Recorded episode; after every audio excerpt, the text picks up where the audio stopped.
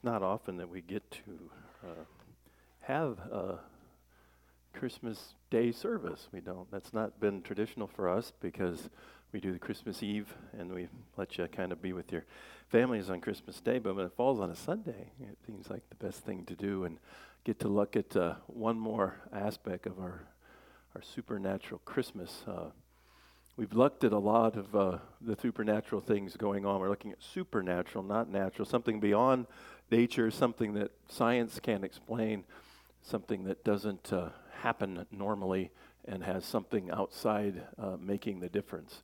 Uh, so when we look at the uh, things we've looked at, we looked at supernatural revelation, all these things, and we, we sing about that, and Isaiah and Hosea and Micah and all these different scriptures that talk about the coming of the Messiah and how how would they know that this was going to happen so specifically without that being supernatural. We looked at the dreams that happened, um, the different dreams that uh, Joseph and the Magi had, and how those supernatural direction. We looked at the star and tried to kind of figure out that it was quite supernatural, it seems to me, and the natural explanations don't seem to, to work. And then Last week we looked at the, at the celestial beings or angels um, and the, how they're very, very active at this time of year, uh, that time of year when, when Jesus was born. Um, today we're going to look at the fact that it kind of comes off that last song we just sung. Uh, God becoming human. That in itself is kind of an interesting thing to think about. John 1, verse 14. And if you remember most of the text we use, especially for our production, come from two Gospels, Matthew and Luke. And the reason we don't use John and Mark much is because they don't talk about the Nativity. Uh, but John goes back even farther. Uh, if you remember John 1 1, in the beginning was the Word, and the Word was God, and the Word was with God. And he gets on into verse 14 saying, The Word became flesh, became human. The, the word flesh is, and in some of your translations, just means human, uh, physical, uh, and made his home among us. He was full of unfailing love and faithfulness, and we have seen his glory. Remember, this is first person eyewitness testimony. The glory of the Father's one and only Son. Um, so, what are we saying here at Christmas time? We're saying that uh, God the Son, uh, the second person of the Trinity, and we'll, we'll talk about that just a little bit, uh, became, and then that's the Greek word. It's always, I don't do this often, but it's not a hard word. It's the word sarx. Uh, it's a, a, physical body. Uh, it's stuff, you know, stuff that you can touch. And that just seems odd when you look at, if you get, look at like Islam, certainly Judaism today, they just don't, they don't get this. It's hard. It is a little hard that God would become human. Uh, because remember, by nature, God is spirit. We get this in the dialogue between the Samaritan woman and Jesus. Um, Jesus says, God is spirit, and we must worship him in spirit and in truth. So God's nature is spirit, and we hit that pretty hard, I think, when we talked about angels. We've hit that a lot if you were here for some of the heaven series. There's spiritual, a lot of times in the Bible, means non physical. Sometimes it just means the things of God, sometimes it means both. But so God takes on a body. This is kind of an amazing thing. Um, because, and we call this the incarnation. You know, and I, we're not talking about the, the, the breakfast drink there when we talk about carnation. Um, it, why incarnation? Well, you probably, actually, I had some, some of this last night. You know what chili con carne is? Chili with meat. The word carne, carna in Latin or carnal means, means flesh or meat. Uh, so that's what we're, you know, God became meat. I guess we could put it that way. Uh, and if you've been a Christian a long time, you might think, well, yeah, but if you really kind of ponder that, how does that God takes on a body? Up until, you know, zero AD, God the Son was just as spirit as God the Spirit and God the Father. But something changes. Now, we're not saying God the Father took on flesh, and we're not saying God the Spirit took on flesh. We're taking, we're saying God the Son took on flesh, one of the persons of the Trinity. And this is supernatural, um, obviously, to happen. And I like the way that that song ends, you know. The, uh, that, and, that, and that hits that so well because when you look at the term, you go back to Moses' time, remember Moses goes up on a, after getting out of Egypt and marrying and being in Jethro's clan, he goes up on the mountain and he sees this burning bush and he has a dialogue with Yahweh. Uh, he didn't, but he wants to know. He grew up in Egypt and there's lots of gods in Egypt. There's a God for everything. I mean, I think there was a God for vacuum cleaners. I mean, he's God for everything. But he wants to know who's sending me. And that's when we first get that term, I am who I am. Or you could translate, I have always been who I have always been. Or you can translate it, I will be who I will be. It's really the, the Hebrew word for existence. And it, Yahweh, Yod, Hey, Vav, Hey. We get that. So when Jesus comes on the scene and says, especially in the Gospel of John, but in other places, I am the Good Shepherd. I am the way, the truth, and the life. I am the resurrection and the life. Before Abraham was, I am, and that's what that song hits, you know, that the sleeping child you're holding is the great I am, which is essentially saying Yahweh. And if you read John 8, which is a, if you, oh, you always, guys always want an assignment. There you go, as your, you know, when you're around the, around your Christmas dinner. Um, John 8 is a dialogue in the temple between some of Jesus' uh, critics, and they're asking him questions toward the end of that dialogue. Um, and, and he says, you know, Abraham saw my day and was glad. You know, so he's making a claim there that Abraham, 2,000 years before that, knew him. Um, and they said, well, you're not even, you know, you're barely 30 years old. Honey. You know, or Abraham died. Who do you think you are? Before Abraham was, I am. You know, and they, you know what they want to do? They, they don't go, I wonder what that means. No, they pick up stones to stone. Why? Because that's blasphemy. He says he's Yahweh. Well, we see this. It's, it's kind of a mystery. It's, and we, we, in the New Testament, we use the mystery usually for, you know, detective films and stuff, the word mystery, you know, or I always remember Scooby Doo, you know, in the Mystery Machine, you know, that type of stuff. But, but the, uh, the mystery in the New Testament signifies a secret which was being or has been revealed in some way, which is also divine in scope and needs to be made known by God. We're not going to know this without Him telling us. And one of the mysteries, and if you want to follow, we're, we're going to hit Luke 2 in a little bit, but this is Ephesians 3. It's one of the mysteries, and this shows how mystery works in the New Testament. We're not, we're not just given, I know we can do that sometimes, and people will say it's the quintessential uh, quiz, you know, biblical quiz question when you don't know the answer. Or you just say, well, it's a mystery.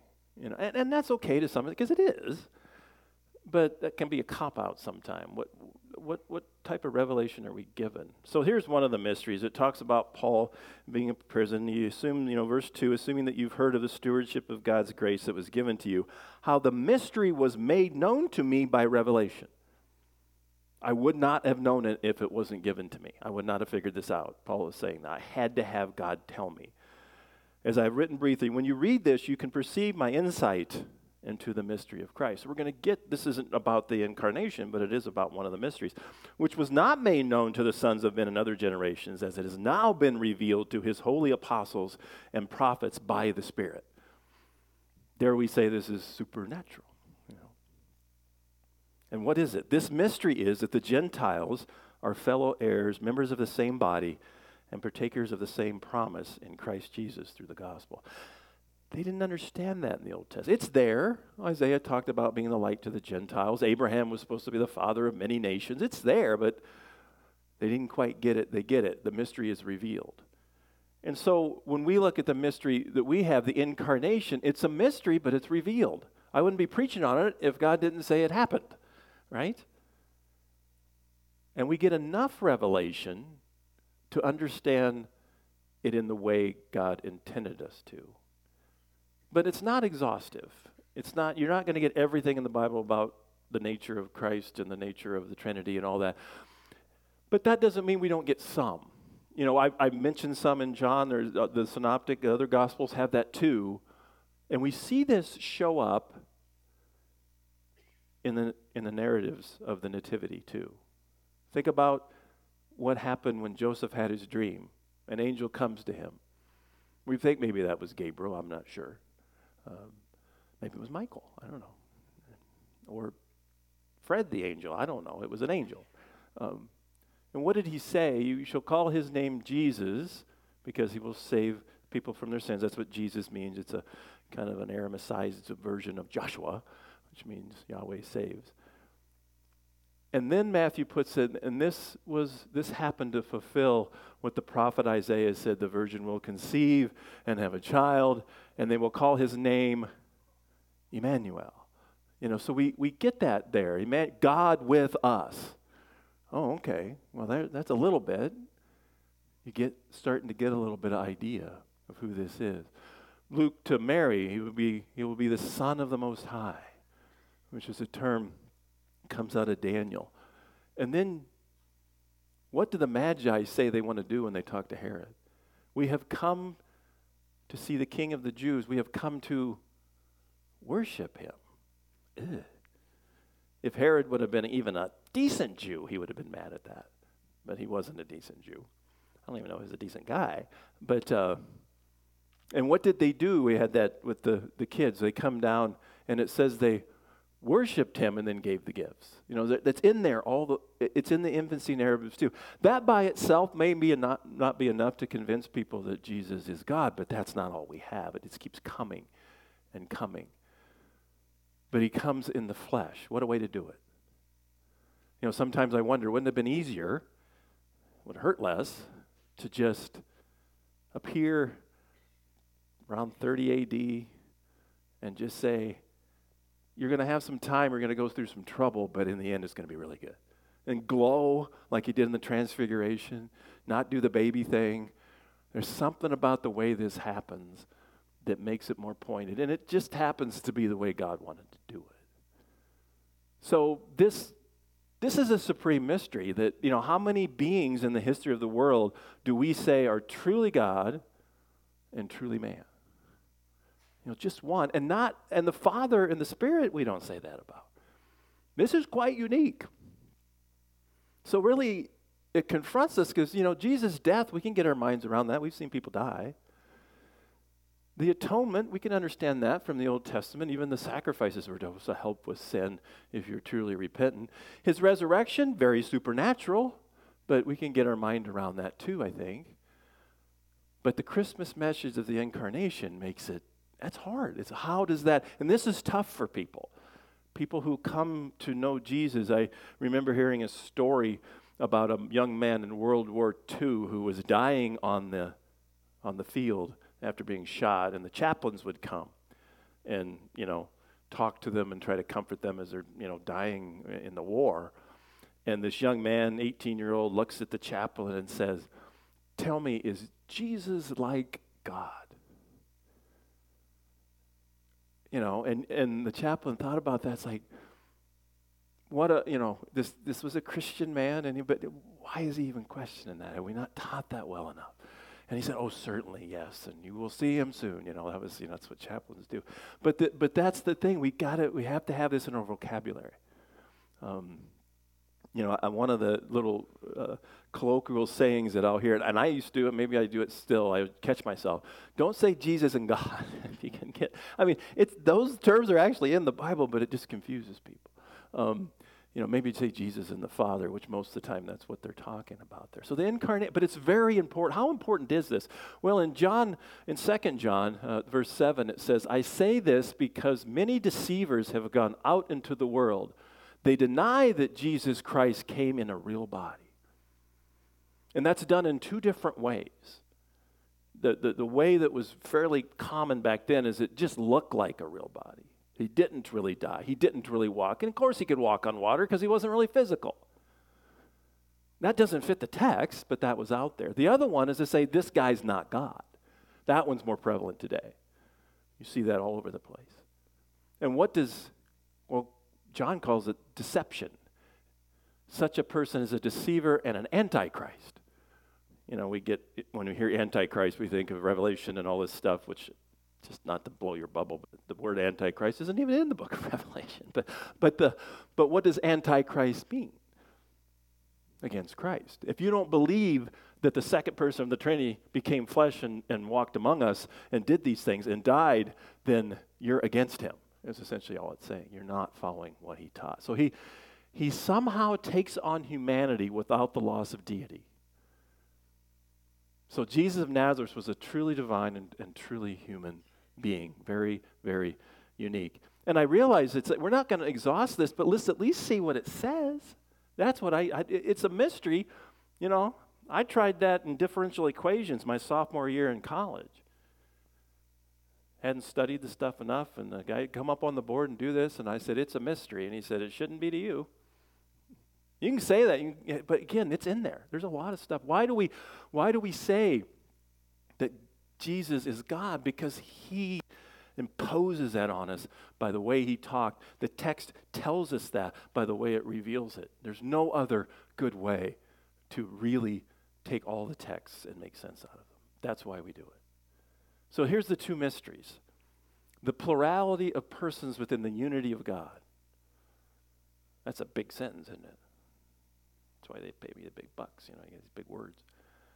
More than one person by, in this being, the doctrine of the Trinity. And remember, this is a Greg Kouklism, who's stand to reason. I encourage you to get their podcast, get their stuff. Really good way of looking at a lot of things. But, uh, but I like the way he wrote a little tract that says, The Trinity, a solution, not a problem. I love that. You can get it on their website. It's a wonderful little, it's not that long. The Trinity is a solution. Solution to what? Well, solution to a lot of things, but solution, that doctrine is a solution to take all the texts that talk about God and put them in together that it makes cohesive sense. It's a solution. Who is Jesus talking to in Gethsemane? Well, the Father. Because the Father is a different person than he is, even though they're both God. Who does Jesus saying, I'm going to send this other comforter to you? Well, that's the Spirit. Same attributes, same nature. So you, you probably didn't know this. Well, you probably did. You are one person and one nature, right? You're human and you're you. That's it. Somehow, this being, supernatural, always existed, is one being, but three persons, three centers of consciousness, however you want to put it. And why would we believe such a goofy thing? Because the text imposes it on us. And that is mysterious. I don't have, you know, it does all to all of us, right? But it doesn't mean we don't have enough. It doesn't mean we don't have enough. And Christmas kind of pushes that.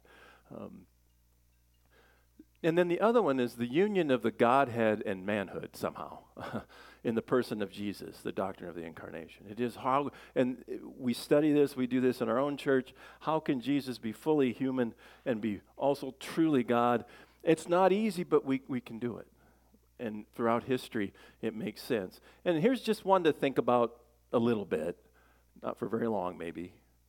But does it make sense for us to believe that if we really studied God enough, we completely understand Him perfectly.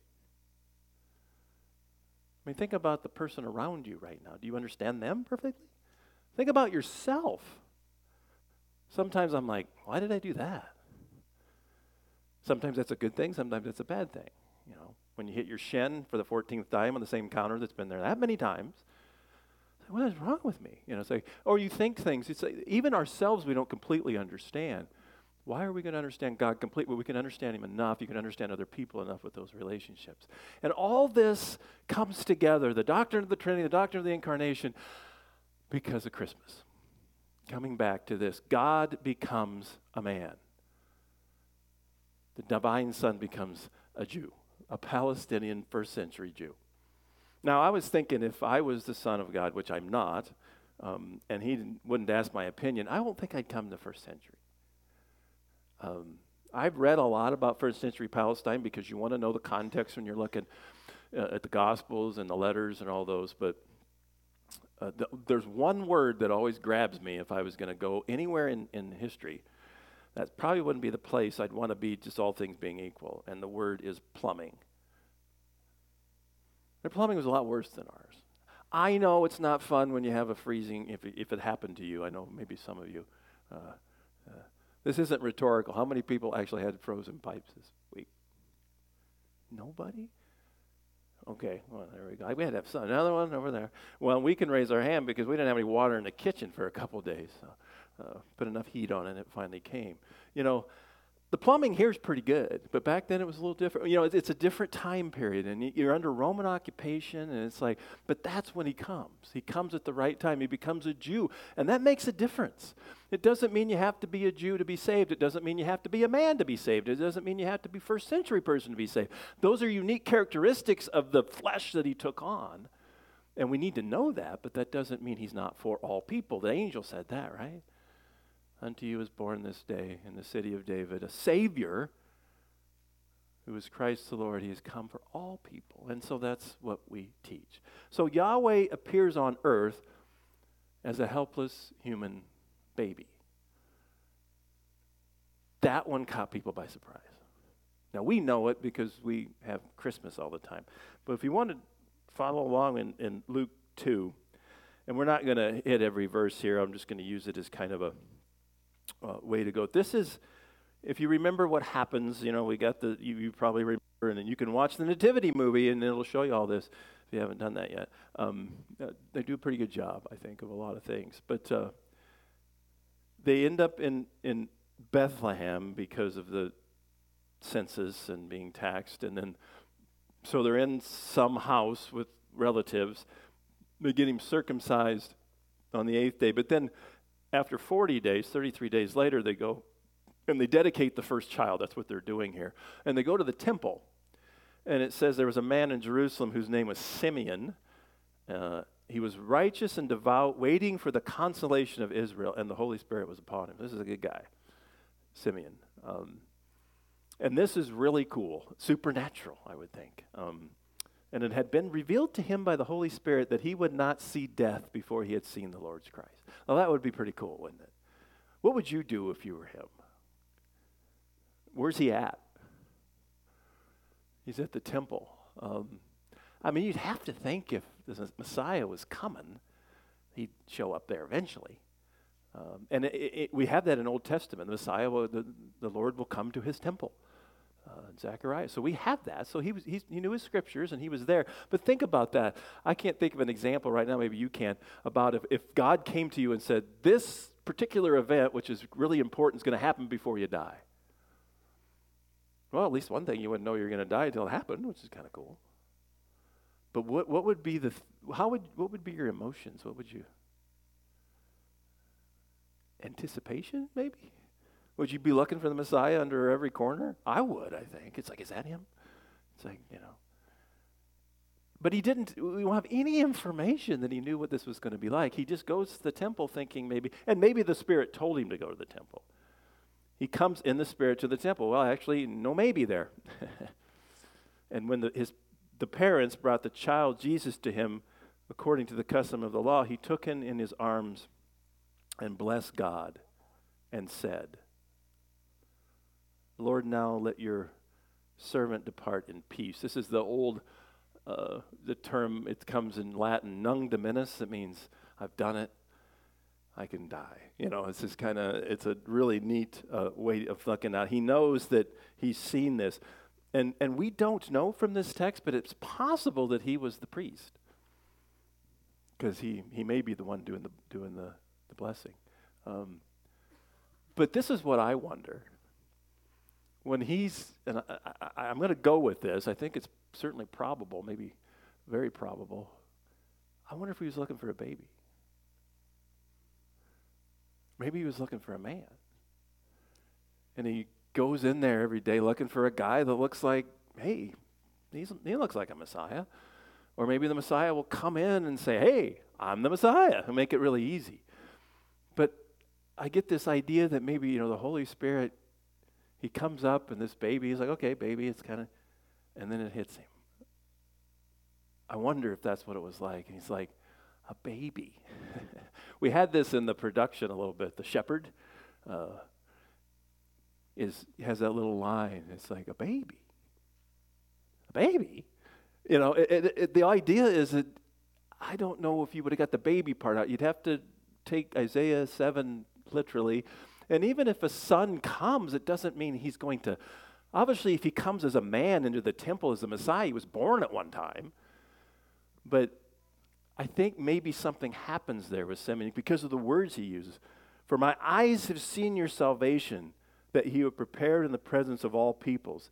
And this is the mystery that we just read in Ephesians 3, he gets because he gets it from Isaiah a light for revelation to the Gentiles, which I don't know if you, if you didn't know that. There are Jews, and if you're not a Jew, you're a Gentile. So if you take all the people in the world, you got two types in this Jews and Gentiles. That's it.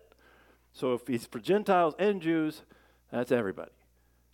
But he sees that. And I don't know how much he, he knew, but I'm wondering if he not only, all in maybe one instance, he saw that this baby was not only the Messiah and showing himself as a baby, but that he was God. There's a Savior. Was I, I don't know completely, but and and you're reading between the lines a little bit. Maybe they need to come out with another movie and have this Simeon backstory. You know, we could do that. That would be kind of a neat movie to watch.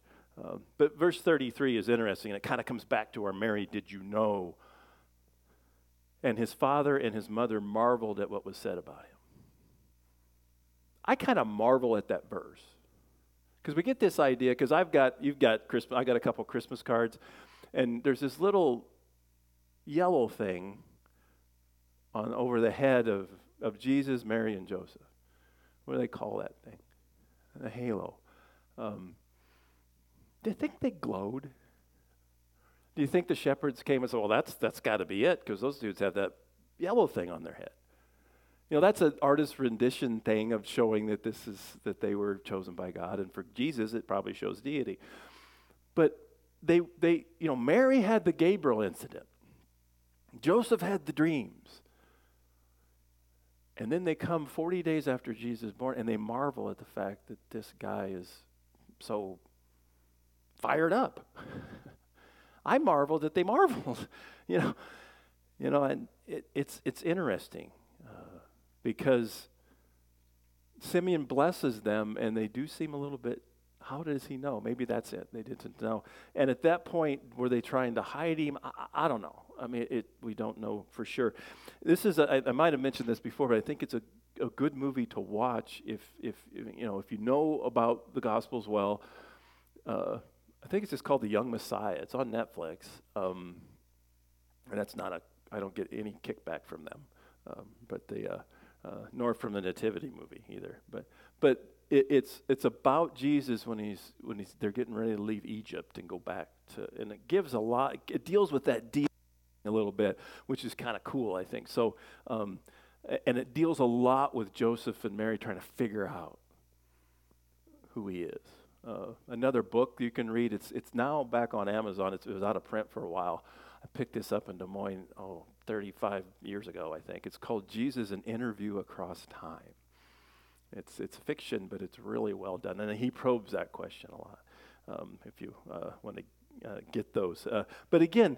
Simeon blesses them, and then he gives this Behold, the child is appointed for the fall and rising of many in Israel. You're either for him or against him and for a sign that is opposed, and a sword will pierce through your own soul. He says that to Mary. I mean, that would have to be, and you can think back to the crucifixion. Who's there? You know. Yeah, that's it's a so the thoughts from many hearts may be revealed. He's going to touch the very souls of people. So we get this idea. For us, it's easy. The baby in the manger, we've celebrated it probably your whole life. But thinking about what really is happening, everything changes at Christmas time when the Word becomes flesh and dwells among us. They've been waiting for this for millennia. And now our wait is for Him to come back another time, right? But just to make sure you know, not as a baby. He's going to come back the same way He left. So I think we'll know it. But the first time He comes is a baby, and there's no illusion or deception of the babyhood. Nobody's embarrassed by that. To say, well, know, we got a Messiah, but he's, you know, He just goes, wah, you know. Um, yeah, and to think about this, maybe ponder this if you can't sleep tonight. Uh, how much did God the Son know when he was a baby? Hmm, it's a good question. I don't have the answer. That's kind of a mystery that hasn't been revealed yet. J.I. Packer, another good book, Knowing God. The incarnation is in itself an unfathomable mystery, but it makes sense of everything else that the New Testament contains. If you believe that Jesus, as a baby or a man, is truly God and truly man, all the other change falls into the meter and everything works. That's why we believe this. So, this Christmas, you know, yes, I always am trying to get you to think deeper. I think it's good. I think God gave us minds to do this. And feel deeper because you think deeper. So, as the worship team comes up, you think about this this particular quote. Everything else makes sense if we get Jesus right. If you get Jesus wrong, the rest of it doesn't matter. And if you keep him as a baby and don't remember really what he came for, you know the generous grace of our Lord Jesus Christ. Though he was rich, yet for your sakes he has become poor, so that by his poverty he could make you rich. And what more poverty than a baby born in a manger in a little wrong side of the tracks town called Bethlehem. And we'll finish with this. The Christmas message is that there is hope for a ruined humanity hope for pardon, hope of peace with God, hope of glory. And it's all because of the baby that we celebrate today. Let's pray. Father, we wonder about the mystery revealed to us in many ways that Jesus is not just a baby, but the Son, equal with you in every attribute of who He is and who His nature is. As we go into our Christmas celebrations and uh, have all the wonderful blessings that you've given us with family and friends, may we remember the miracle of the baby and who He really is and dive into it in your word and ponder it. The glory becoming a baby. May we always remember that. You give us what we need, giving us grace through Him.